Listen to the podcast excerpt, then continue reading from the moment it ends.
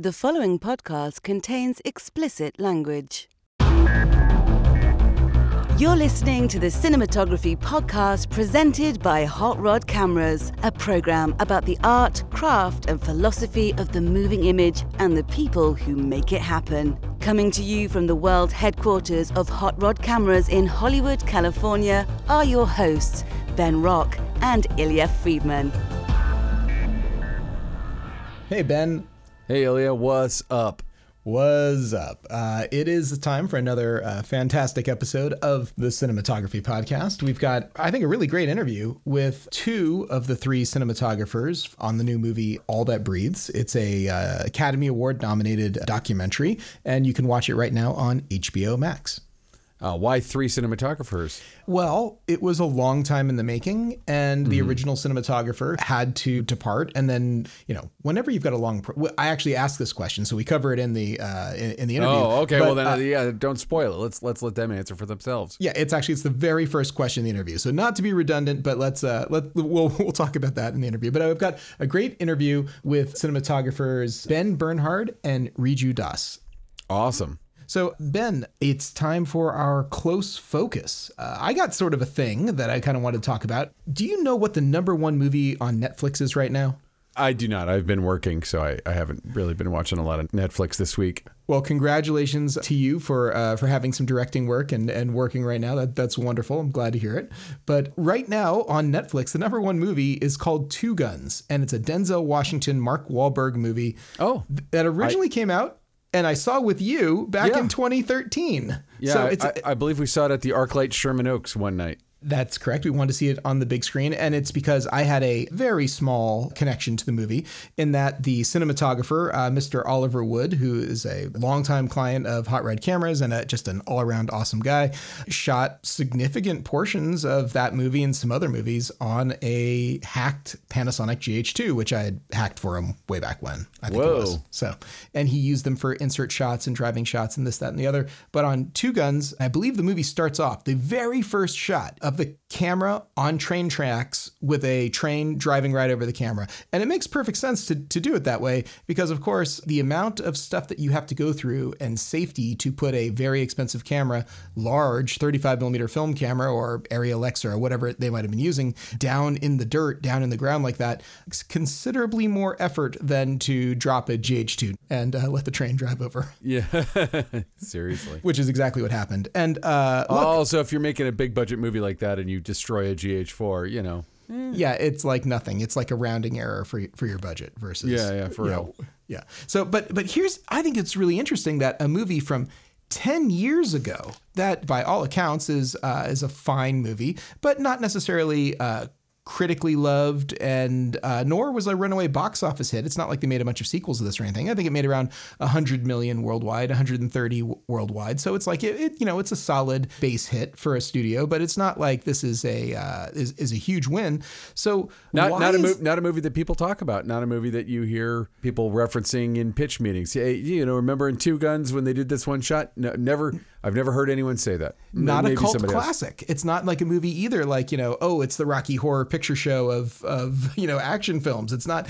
It's something. It's like it is like many other solid movies out there. A movie that came, it went, it, it did fine, but it's getting this resurgence right now. I, I actually, as I'm looking at Netflix, it slipped to number two, but really, it's like it's been number one for a couple of days, and it wasn't on the channel before. So I don't know what the number of views or streams it takes to become number one. But clearly, this appeared. I think enough people thought, I've probably never seen this. I'm going to watch Yeah. it. Well, how does Netflix decide what's number one? And how interesting is it that a 2013 movie, seemingly out of the blue, could just become that, or literally overnight?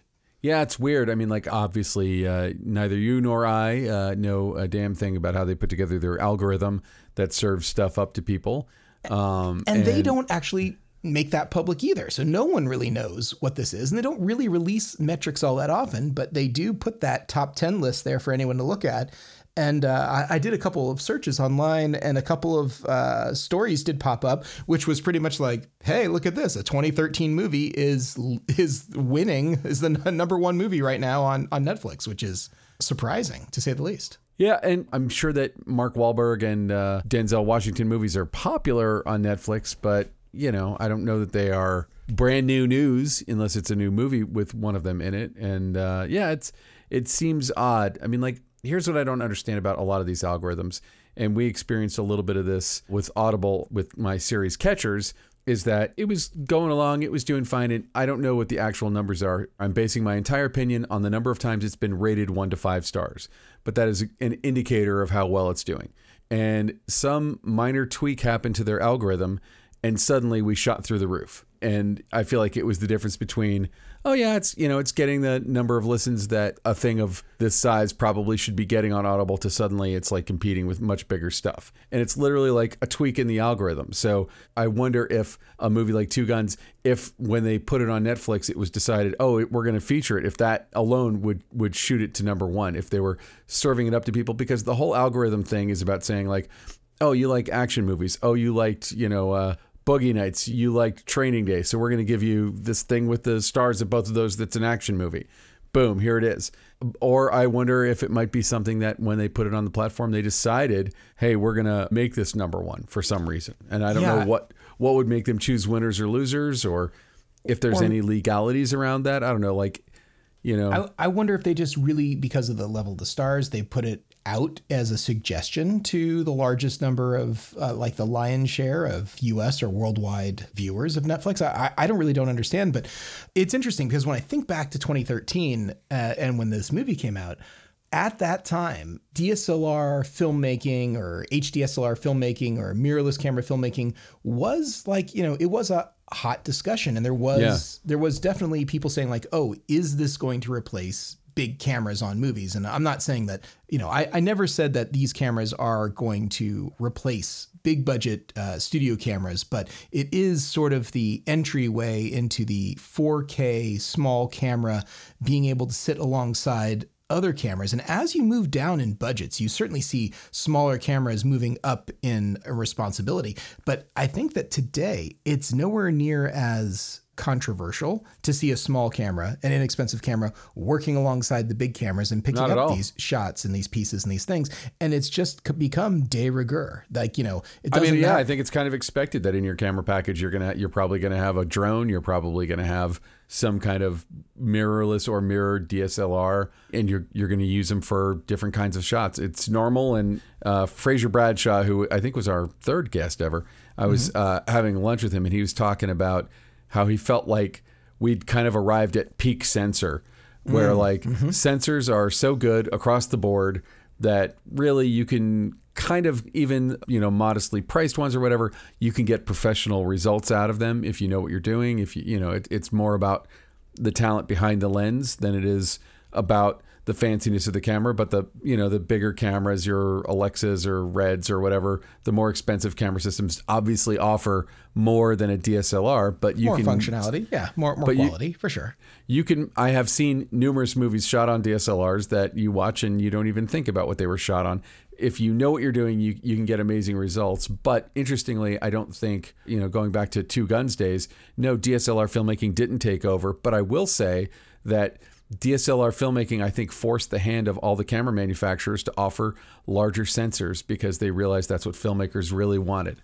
Uh, I think you're right. And boy, did I think that it resulted in the sale of a lot of mirrorless SLR style cameras because uh, for a certain level of, of people, particularly, you know, in the YouTube and the online crowd and some event space, that became the de facto standard. I, I can't tell you how many people I hear out there, they say, oh, yeah, my first camera was a Canon, you know, T3i or, or whatever yeah. it was.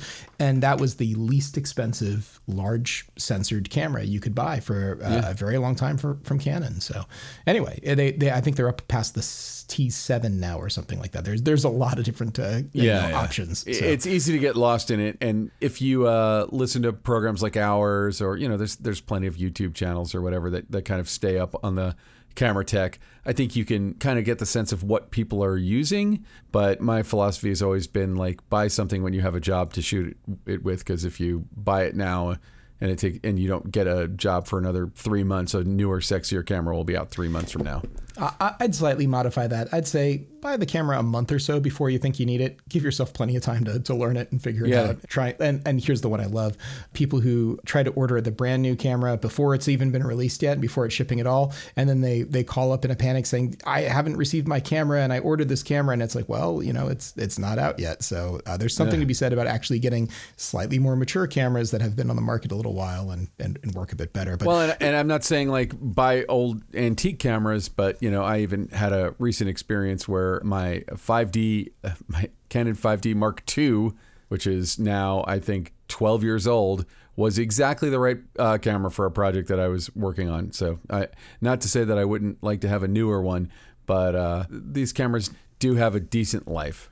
Yeah, I, I will say that almost anything that you buy today is going to be current for a good length of time. I, I will tell you, there's this crazy thing going on right now with a with a Fuji camera, which you cannot buy. It's a three-year-old Fuji street photography camera, is what they call it. Essentially, has a fixed 23 millimeter lens built onto the front of it. It's called the X100V, and you can pay double the actual retail price on eBay for it, but you otherwise can't buy it. And it kind of drives me crazy because we get, you know, I want to say about 10 or 15 inquiries per week, at least for this camera, because it's people who are looking all over trying to find it. There were some bloggers, some vloggers, some YouTubers who are like, oh, this camera's awesome. And the camera's inexpensive. And then, of course, everyone wants to buy it. But actually Fuji makes some cameras that cost almost exactly the same money that are years newer and better.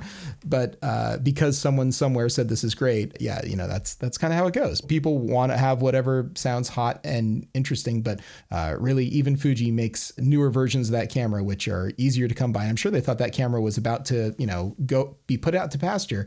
But enough people on YouTube said it was great, and now they have a, a demand that they can't they can't reach. So So, in summary, check out Two Guns on Netflix. Uh, well, yeah, you could you could say that, but I, I was going to bring it all back around to Two Guns. Is this? We don't know why it's number one. It's cool that the the very first shot, like the literally the very first shot of the movie, is on one of these cameras. But uh, what's really interesting is is that somehow, somewhere, we are living in that alternate universe where a ten year old movie that wasn't a big hit is now winning on Netflix. And I, I don't really understand how what that is, what like what what it is that makes that that happen, and uh, none of us are going to know unless uh, Netflix gets more transparent. But you know, And cool- they won't. and they won't. But but cool cool for this you know uh, little tiny look and peek because I can't remember another time where uh, there was a movie that was that out of date that debuted without rising the ranks, without being like rediscovered, without being whatever, and voila, here it is. Anyway, let's get to the interview with Ben Bernhard and Riju Das, the- two of the three cinematographers from uh, All That Breathes. The Cinematography Podcast interview. I'm joined now by two of the three cinematographers credited on the new movie All That Breathes. Please welcome to the show Ben Bernhard and Riju Das. Welcome to the Cinematography Podcast. Thank you so much. Thanks Thank for Hey, I have to ask you, just because I haven't seen a movie with uh, three cinematographers credited before, how did you decide to divide duties or responsibilities? So basically, the the film had a very long journey in how it uh, was made. So the director started working with Somo, one of the the three of us, yeah, just to gain them um, the the development uh, trailers and all this, and they started shooting and collecting wonderful material. And as it unfortunately is with documentary, it takes really a lot of time to fund. Years, yes, sometimes. Yeah. So, so when finally uh, the film got some grants, Somo was already occupied with a, a Netflix show he was supposed to do. So he was, yeah, he was unavailable, unfortunately, and he had to give it pass for this one, and uh, that was my luck. So he reached out because we're a common friend, and um, that's how I got involved. And then I, then we started shooting, and uh, that was right after the first wave of COVID.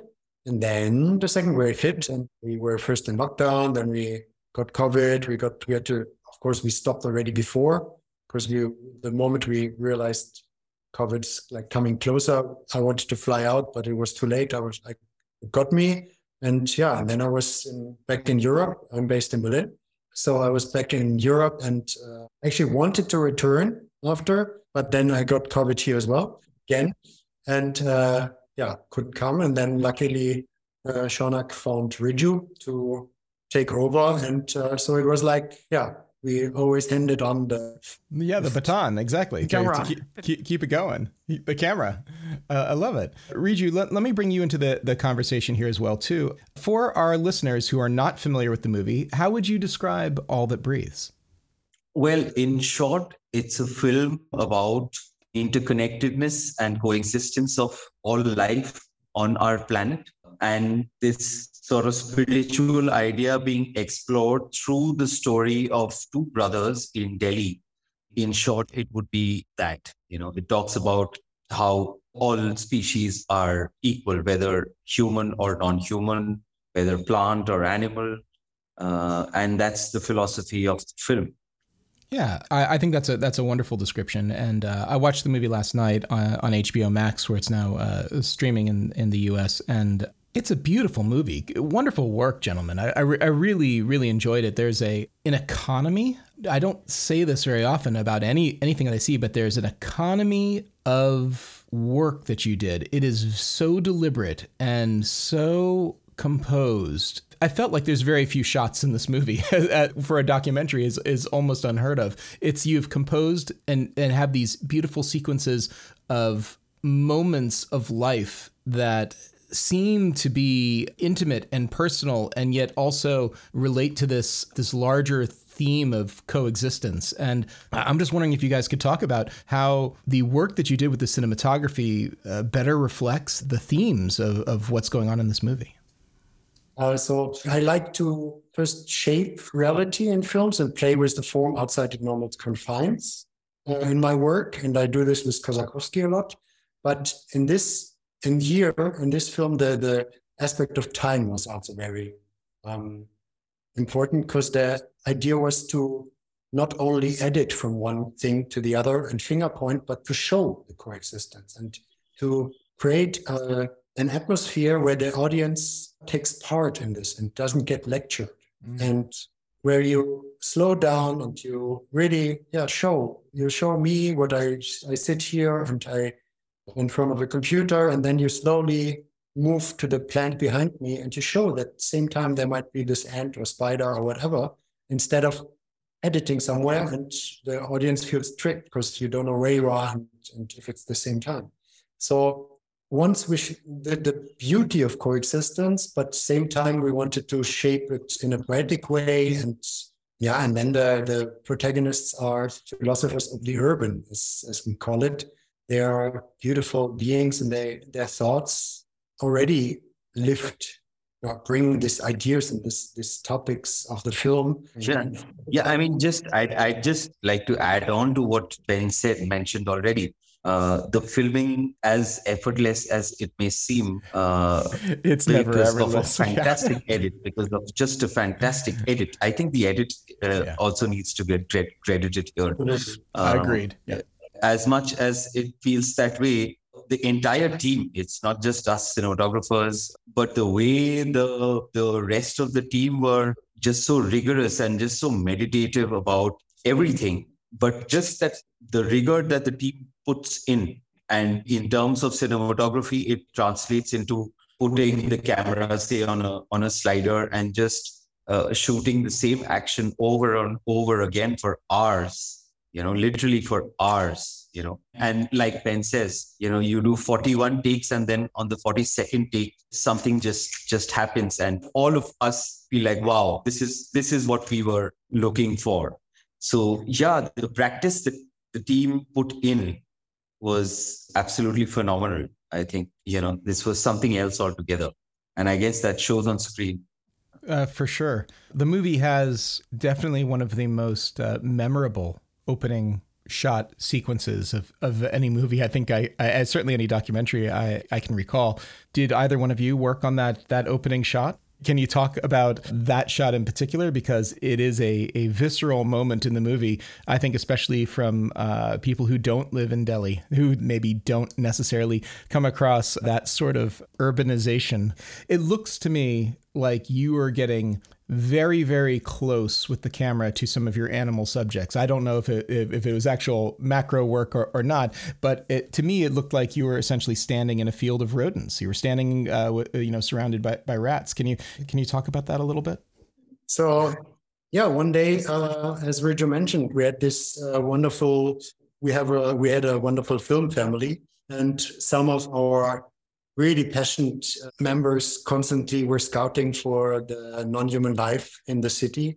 Um, and one day they came with this traffic circle where the whole middle island was one huge nest of rats. And Shaunak and me, we looked, we looked at it and we were like, oh my God, we have to go there. And Shaunak was like, ah, I'm not sure. Yeah, like, yeah, maybe if you're if you're excited and so on. And I was like, yeah, imagine, look at this, because they, they the material, they shot it from their hands. So they shot it with a human perspective. They looked down on the animals.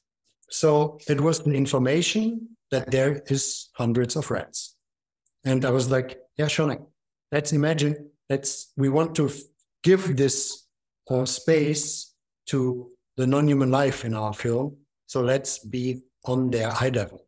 Let's not look from our perspective.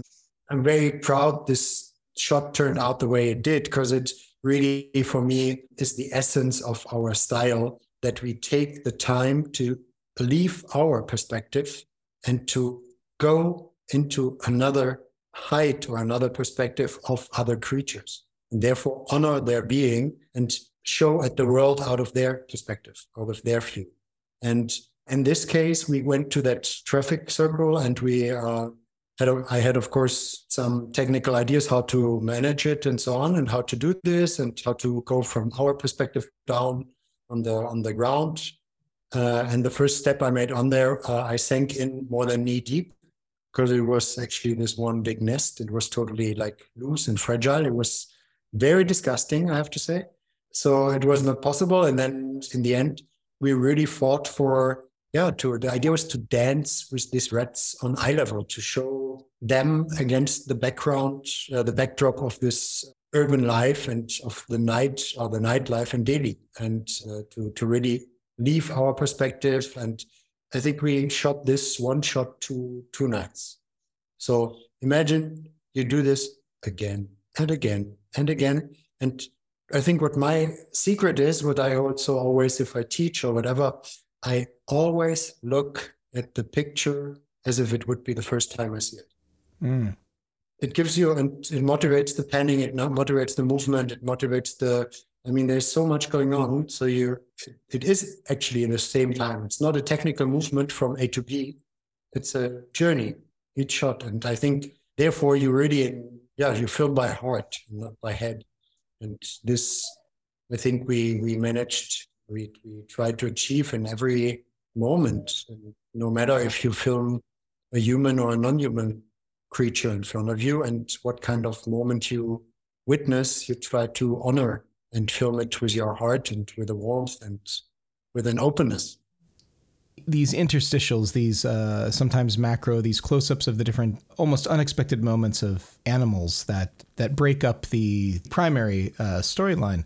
How much of that was stuff that you collected during the regular shooting process or how much of it was stuff that you went back later and you said, "Oh, okay, now, now we've we've got the movie. Now we have to pick up these interstitials or, or pieces." Was it from the beginning? You said you were like, "Oh, here's an interesting snail," or "Here's this interesting moment. Should we capture this for the documentary?" And so, as you were going along, you were collecting these pieces, or was it very conscious, like almost like a, a splinter unit, or or a way to set up later to then go back and capture some of these moments, sort of like the the opening shot?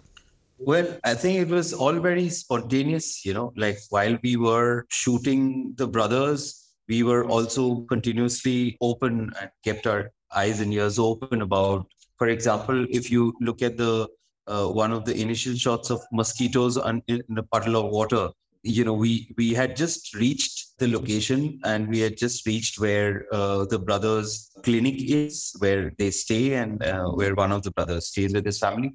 And just as we were about to enter the house i saw this puddle of water which was completely covered by uh, tiny mosquitoes. And we were like you know let's let's just get this. So i think it was it wasn't so structured uh, the shooting but very spontaneous. You know, you go to shoot somewhere and you see some interesting creature, and you know, the idea was always to uh, to look at life from their perspective as well. So we would use like probe lenses, macro lenses, and all to get like really close to uh, those creatures and try to look at life from their literally from their level. So it was all very spontaneous. Uh, yeah, uh, changing the perspective. It's incredibly effective. I, I really enjoyed this aspect of, of the movie. Uh, gentlemen, I, I, know that we are uh, we're out of time, but I'm really glad that we got to speak and uh, you got to give us a little more context for for the movie, and it's a wonderful accomplishment. Thank you so much for being on the show. Thank you so much for having us. Thank you, Ilya. Thanks a lot. All right, so that was the uh, two thirds of the cinematography team behind the the new Academy Award nominated feature, uh, All That Breathes, so currently uh, showing on HBO Max. Thank you, Ben and Riju, for coming on the show. Awesome, awesome. So, Ben, guess what time it is? What time would that be? It's time to thank our sponsor, Aputure, maker of uh, fine LED lights, including one of the lights I want to talk about today. This is a light which I don't think gets enough love called the Amaran 200X. And uh, what, what can you tell me about that light? It is a bicolor, meaning it's got both the daylight part of the spectrum, which is a, a bluer part of the spectrum, and a tungsten light, which is the warmer part of the spectrum, uh, built into this one unit. And it's got a knob on the back so you can adjust your white light between very blue and very warm and somewhere in the middle. And uh, it's a really affordable bright light. It, I mean, it uses about 200 watts of power, but outputs in a, a, massive, massive amount of light. And for someone out there who's looking for uh, something entry level but needs to kick out a ton of uh, photons, this is going to be a, a, unit to consider. It's got the same interface as most of the other uh, what they call COB or chip on board uh, LED lights from from Aputure. And this Amaran 200X does an awful lot in a little tiny package, and it costs about 300 bucks. It's it's really kind of ridiculous the amount of light output that you get a, a tremendous amount of light for a 200 watt fixture, and you should absolutely check it out if you're in the market for a light. The Amaran 200X, of course, available at Hot Rod Cameras, and uh, reach out to Hot Rod Cameras if you want to check one out. Can I uh, can I just say something? I know I know that this is a sponsor segment, but I I want to kind of go a little bit off book here, a little bit off script. Yeah, I'm working on a on a project right now. I'm, I'm directing a project, and it's the first like narrative thing I've directed since the pandemic hit. Mm. And it's interesting to see, like, in this space of time, Aputure lights took over everything. Like, I would say that at least 80% of the lights that we're using on the set are Aputure. It's a substantial amount, especially like a lot of the big guns when we're trying to get sunlight going through uh, windows or whatever like that. And they always have it set up on a DMX system where the gaffer can basically walk around with an iPad and dial in how much light from each one. It's uh, in watching it, like it kind of brings me back to, you know, my film school days when I was working, you know, at the film school I went to, Valencia Community College, had like all new stuff. Yeah, HMI lights and, and tungsten lights and stuff like that and never could we have dreamed of this Star Trek: The Next Generation level, level lighting control that I'm watching happen on the set. And honestly, it speeds things up. It enhances creativity. It's a better experience, I think, for the actors. The crew doesn't have to lug around such outrageously heavy equipment, and uh, it's been pretty amazing seeing how uh, how these lights that we've been talking about on the show for so long, how they're really you know put to use in the real world by real professionals. And now, short ends. So, Ben, it's our short end time of the show. Uh, what is your obsession this week? What are you all about? What are you What are you into? Well, my real obsession is this project I've been directing, so that's taken up a lot of my time. But I feel like it's something we haven't talked about on the show yet, and I bet we're going to talk about it as a close focus as the inevitability comes towards the industry, which is the Writers Guild strike that mm. most certainly is going to show up this summer. How sure am I? I'm not terribly sure. I don't necessarily know. I don't have a crystal ball, but I lived and worked through the 2007 2008 Writers Guild strike. In fact, I was making a movie when the strike happened, which meant that my writer could not go to set. We uh, uh, she had turned in her final draft of the script before the strike started, but uh, from that moment forward, she wasn't allowed to work on it at all, and it sucked. Let's just say it sucked. And before that, I had done a lot of freelance journalism kind of stuff, and I had written a bunch for Creative Screenwriting Magazine, and they had me write what the editor said was, I want like a Vanity Fair style article about the 1988 Writers Guild strike. Mm. So I, I can pull up the article if you ever want to read it. But I talked to so many people who were involved in the strike on both sides, and I feel like I got a pretty good sense of what was going on. So here's sort of my concern slash prediction. For the first time ever in the history of the Writers Guild, writers are kind of more important than anyone else mm. in the eye in the eyes of the industry. I don't feel like writers are more or less important than they have ever been. They have always been amazingly important. But what's happened since 2007 is the rise of the showrunners. There were showrunners before, clearly, but the fact is that so much of our quote unquote peak TV is run by these showrunners who are a lot of them do direct, but they are writers. They're writers who produce. They're WGA. And in the past, it was always the directors who kind of had the kill stroke in the strike. And the DGA, by the way, has never in its history ever gone on strike.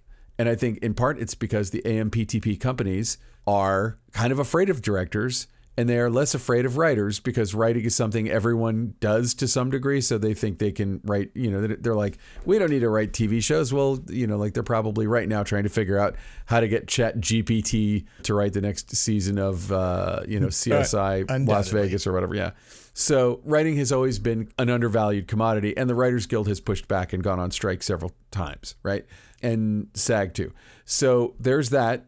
The stakes of this are residuals on streaming. And as we talked about earlier, streamers don't reveal any of their numbers. And even though they have the most exact numbers that have ever existed in the film industry, they have the exact fucking numbers. They know exactly how many people have watched everything. And they also know everything about those people and what else they watched and how long they watched it and when they took a pee. And they know everything about you. And um, what you had for dinner and the streamers do not want to pay residuals. And moreover, the strikes before against AMPTP companies were about those were entertainment companies. Streamers are technology companies, notoriously libertarian run technology companies. Now, I don't know. I, I don't know the politics of the people who run the stuff, but they're not wild about unions. And they would love nothing more than to break the unions into little tiny pieces and throw them in the ground. So if you're Netflix and you have to make the next Ozark and you've got a showrunner, blah blah blah, you know you're dealing with the Writers Guild, you're dealing with the DGA, you're dealing with the SAG, the Screen Actors Guild, and you're not paying any of them residuals, even though residual income is something that every TV network has had to pay, I believe, since the 1970s to everyone in all of those guilds. And don't get me started on why IATSE doesn't get residuals because I think they should. Anyway, so I feel like we're gonna we're about to see the Writers Guild go to loggerheads with technology companies over streaming residuals. And for the first time ever, the writers are the first to negotiate. The DGA isn't negotiating first, it's the Writers Guild. And the Writers Guild is getting in there first. And I think this could be horrific. Mm. Well, you're right. We have no idea what's going to happen. Uh, I, you know, I just quickly Googled it while you were chatting, but uh, the WGA has actually had residuals first negotiated and received back in 1960. So this is not exactly a new thing. Well, is, maybe it's SAG that didn't get it until the 70s mm. because, like, I remember hearing about Sherwood Schwartz uh, bragging about how, you know, none of the Brady Bunch or the Gilligan's Island gang got any residuals for their work at the time you're you're correct, Ben. 1974, uh, SAG yep. and AFTRA started getting residuals. Yeah. So anyway, I don't want to catastrophize, but I do want to say watch this space and other spaces to hear about how this is coming along because we haven't had a WGA strike since 2007. Those of us who remember it, it uh, kind of shut the town down. I think it went on for, if I'm not mistaken, about four or five months, maybe more. And uh, I'm not saying the Writers Guild shouldn't go on strike or any guild shouldn't go on strike. For all I know, my guild, the Directors Guild, might go on strike. Uh, and also, the people I know who are like most entrenched in the industry and have been in it the longest are all saying absolutely 100% the strike is going to happen. So a lot of people are saying, eh, maybe it won't happen. And I don't have a crystal ball. I can't say whether it's going to happen or not.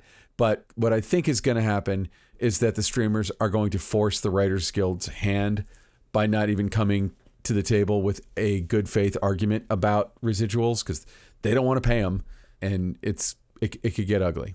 Yeah, that's uh, That's harrowing. I, I remember the the previous strikes, and it, it was uh, it was absolutely terrible for the technical side of the industry. And I knew a lot of people who really didn't work for a long time. So that's uh, that's dire. And it's not just like all your TV shows shut down. It's like movies, new movie development. And the other thing is, and I, I haven't necessarily seen this right now, but it probably is happening, is in the months ahead, the studios and the networks start greenlighting shit like crazy so they can have, you know, their their cupboard can be pretty full of product to help them get through the strike. And for those of us who want to work, we'll take those jobs, obviously, and we'll go make those products for them. But it, I'm not saying it's blood money or anything like that, but it's like you make it knowing, like, well, you know, it might be a long winter for a lot of us. I still am kind of shocked that IATSE didn't go on strike last year. I thought that that was really going to happen, and I was impressed that it didn't but I feel like this is going to be. I just don't. I don't see how either side. I cannot imagine either side folding to the other one's demands at this stage in time. Yeah. Well, uh, we will watch this space with interest. Certainly, things are going to progress, and I know that you're going to be watching it closely. So uh, I'm sure you'll you'll keep us surprised. Yep, will do. So Ilya, on that happy happy note, what is your short end? I went out and I bought a digital copy of Everything Everywhere All at Once from Vudu. And I got to say that I watched it. At, we had a work screening. It was wonderful, and uh, you know people really enjoyed it. I went to log into Vudu, and suddenly the movie was gone. Like the one movie that I'd purchased there was was no longer there. It and was it, it, was nothing, like, nowhere, all at never, nothing. Yes, it, the movie was completely gone, and I thought to myself, well, this could be a problem for uh, you know rights, or you know if whatever, if at some point the place that you buy your content from decides suddenly that it's no longer available, or maybe there's a lawsuit or whatever it is, and they have to stop showing it. If you don't own the physical media on that. And I, I, did a quick search online, and it turns out a lot of other people have had this problem with Vudu where they bought many movies and then they went back and checked and found that movies that they bought and paid for were no longer there. So I did send a email to Vudu technical support, which got back to me and were like, really? Whoa, but that's so weird. We don't see anything there. Make sure you don't have any filters applied and uh, maybe you're filtering your extensive movie library and so that this type of genre or something was excluded and sure enough, I went back there and suddenly there, my, there the movie was again. Everything everywhere all at once was back in my account. So I think that they weren't fessing up, but some sort of bug or error or something happened where a movie that I, I owned and I wanted to reference a scene and I, I went to, to go watch it and it wasn't there. And I was not feeling apt to go uh, try to buy it again, especially since I already p- paid for it once. So this was interesting. I'd, I'd not had this experience before uh, with Apple TV or with Amazon when I had bought product. And and I on previously on a on a PlayStation which I used as my Blu-ray DVD player when they started doing uh, the ability to, to, buy and download movies I did buy one and downloaded it onto my PlayStation. Of course I don't have that PlayStation anymore so that you know shame on me. But here I thought I would try this cloud service and I ran into this hiccup. But this is sort of a long preamble into getting into what is actually my short end that everything everywhere all at once is back in theaters. And I oh, think yeah. I'm I'm very excited about that. And this tends to happen right before the Oscars. Movies come out, and not necessarily just in like Los Angeles and New York. It's playing in, in Portland. It's playing in other cities and stuff right now. I am going to go see uh, Everything Everywhere All at Once in the theater to have that experience one more time because who knows when that's ever going to come out to a theater again.